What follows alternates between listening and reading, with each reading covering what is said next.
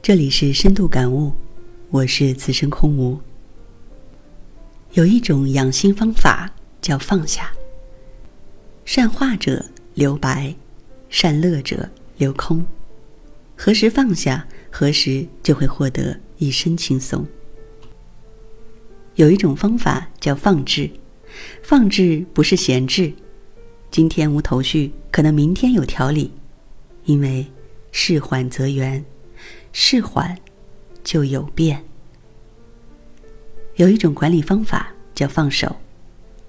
管理不是紧紧抓住，更非事必躬亲，而是有条理的调动大家的积极性。捆住了手脚，当然就无活力可言。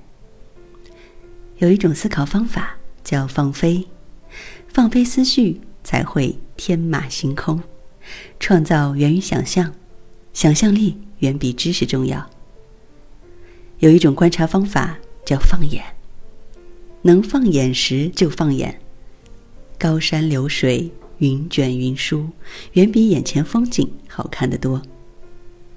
一个“放”字，千般哲理，运用的好，就会使复杂的生活回归简单，纷乱的思绪回归明晰，浮躁的心境回归淡然。放，作为生存之态。是画龙后的点睛，是深刻后的平和。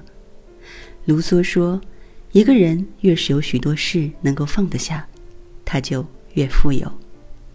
提得起，常被人称道；放得下，则更令人赞叹。”